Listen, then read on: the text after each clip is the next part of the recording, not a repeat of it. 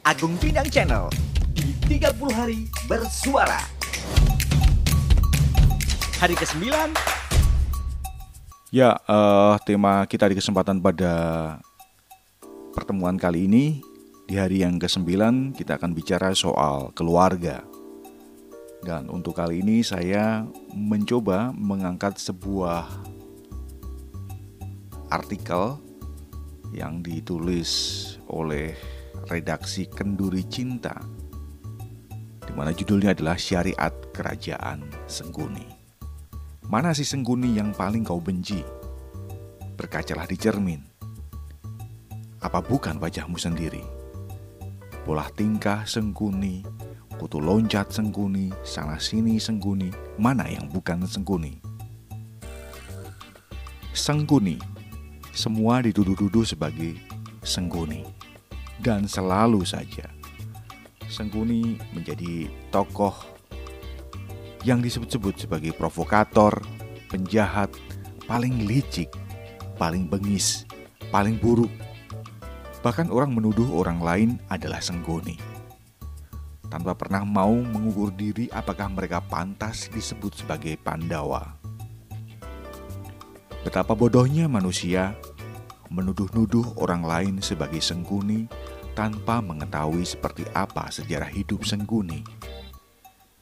Bagi mereka, Sengkuni adalah sosok yang layak menjadi kambing hitam atas segala kerusakan dan kebobrokan yang terjadi di dunia ini.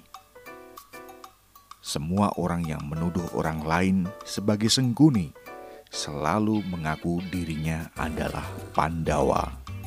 Selalu saja, jika ada keburukan dalam diri kita, jika ada perilaku jahat yang sudah kita lakukan, kita selalu mencari kambing hitam. Dan ternyata, tidak cukup iblis dan setan. Kini Sengkuni pun menjadi salah satu kambing hitam yang selalu disalahkan oleh manusia jika ada perilaku buruk yang dilakukan oleh manusia lainnya. Pernahkah kita belajar sejarah kehidupan Sengkuni? Pernahkah kita membaca literatur bagaimana perjalanan hidup Sengkuni? Apakah ada dari kita yang pernah mempelajari sebab-sebab mengapa Sengkuni dianggap menjadi biang kerok perang Baratayuda?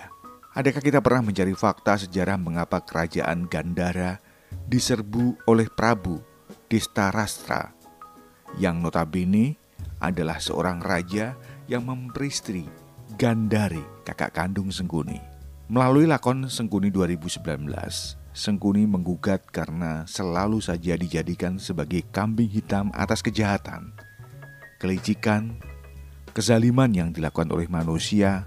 Setiap perilaku kejahatan selalu diasosiasikan dengan istilah Sengkuni.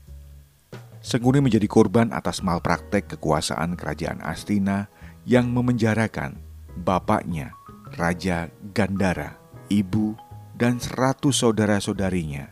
Mereka dikurung dan hanya diberi sebulir nasi sehari. Sehingga pasti lama-kelamaan mereka akan mati satu persatu. Untuk itu, dalam penjara, Raja Gandhara mesti mengambil keputusan. Siapa di antara anak-anaknya yang layak untuk bertahan meneruskan darah keluarga. Keputusan itu diambil dengan ujian memasukkan benang ke dalam tulang. Dan yang lolos ialah Sengkuni. Karena 98 saudaranya beserta bapak dan ibunya menyediakan diri untuk dikorbankan untuk dimakan oleh Sengkuni agar Sengkuni dapat meneruskan hidup generasi kerajaan Gandhara. Dalam hal ini, Sengkuni bisa disebut sebagai salah satu aspirator sebuah prinsip dalam membangun keluarga yang kelak di kemudian hari disebut dengan keluarga Sakinah. Sakinah adalah daya juang yang tak ada habis-habisnya untuk menomorsatukan martabat keluarga, kesejahteraan keluarga, dan keseimbangan keluarga. Yang tidak kita ketahui adalah sejarah hidup Sengkuni yang sedemikian menderitanya. Kepedihan yang harus ditanggung oleh Sengkuni adalah kepedihan yang tidak seorang pun dari kita sanggup untuk merasakannya.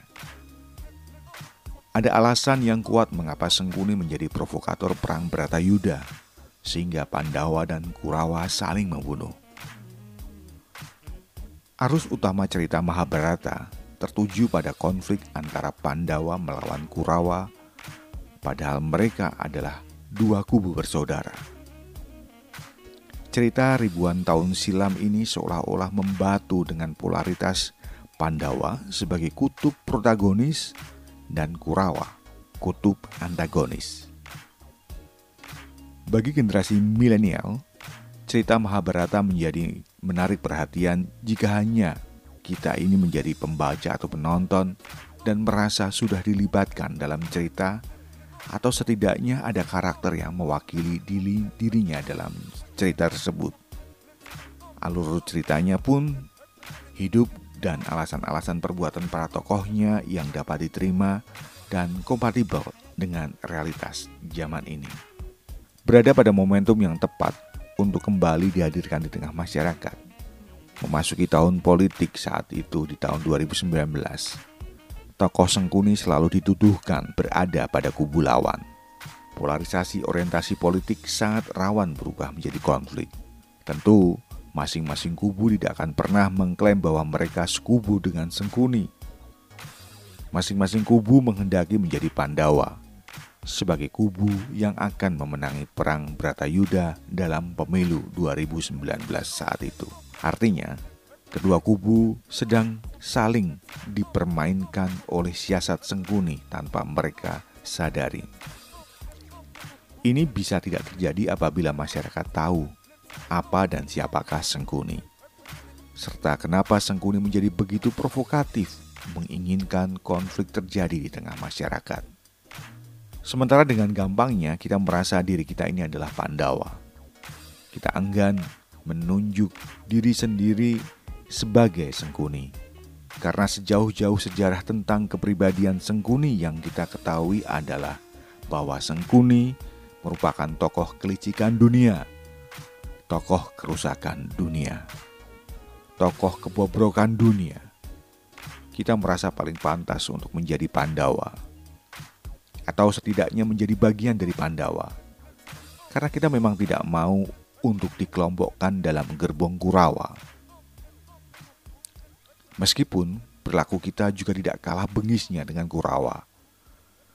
Sementara iri dengki Sengkuni, hasad-hasud Sengkuni adalah kehidupan kita sehari-hari dan menjadi isi dada kita sendiri. Mana yang bukan Sengkuni dalam diri kita? Kita gagal mengidentifikasinya. Tapi kita iseng, kita tidak pernah serius terhadap nilai-nilai, bahkan terhadap Tuhan pun kita bersikap setengah hati. Itu adalah salah satu nukilan puisi dari Cak Nun yang berjudul Kemana Anak-anak Itu. Sudah lebih dari 2 dekade, Cak Nun mewanti-wanti kita untuk menakar diri, mengukur diri agar tidak terperosok lebih dalam di jurang kehancuran ini. Pada setiap nilai-nilai kehidupan, kita memenggal-menggal, memutilasi, memotong-motong sekenanya, seenak kita sendiri, disesuaikan dengan apa yang kita sukai, bukan berdasarkan apa yang kita butuhkan. Sehingga pada puncaknya pun, terhadap ketentuan Tuhan, terhadap keputusan Tuhan, kita bersikap setengah hati. Iblis, setan, dan juga Sengkuni adalah amsal dari Tuhan agar kita semua belajar tentang nilai-nilai kehidupan. Jika iblis dan setan memang sudah di-casting oleh Tuhan untuk menjadi pihak-pihak yang hanya memiliki kemungkinan untuk membangkang kepada Tuhan. Meskipun, jika ditelisik lebih dalam, pembangkangan mereka juga dalam rangka karena mereka taat kepada Tuhan. Sengkuni melakukan banyak hal yang secara normatif dinilai sebagai salah satu kejahatan besar sepanjang sejarah perjalanan manusia. Namun Sengkuni juga memiliki alasan kuat dan logis mengapa ia melakukan ini semuanya. Sejahat-jahatnya Sengkuni, setidaknya ia memiliki satu titik fokus yang menjadi pijakan kehidupan yang ia jalani.